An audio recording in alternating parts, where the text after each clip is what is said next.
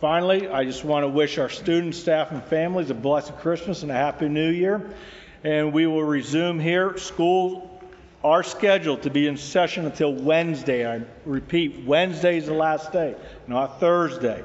Wednesday, December 22nd. We got an extra day there to get prepared for the holiday with a one hour early dismissal, and we'll reopen on Monday, January 3rd, 2022.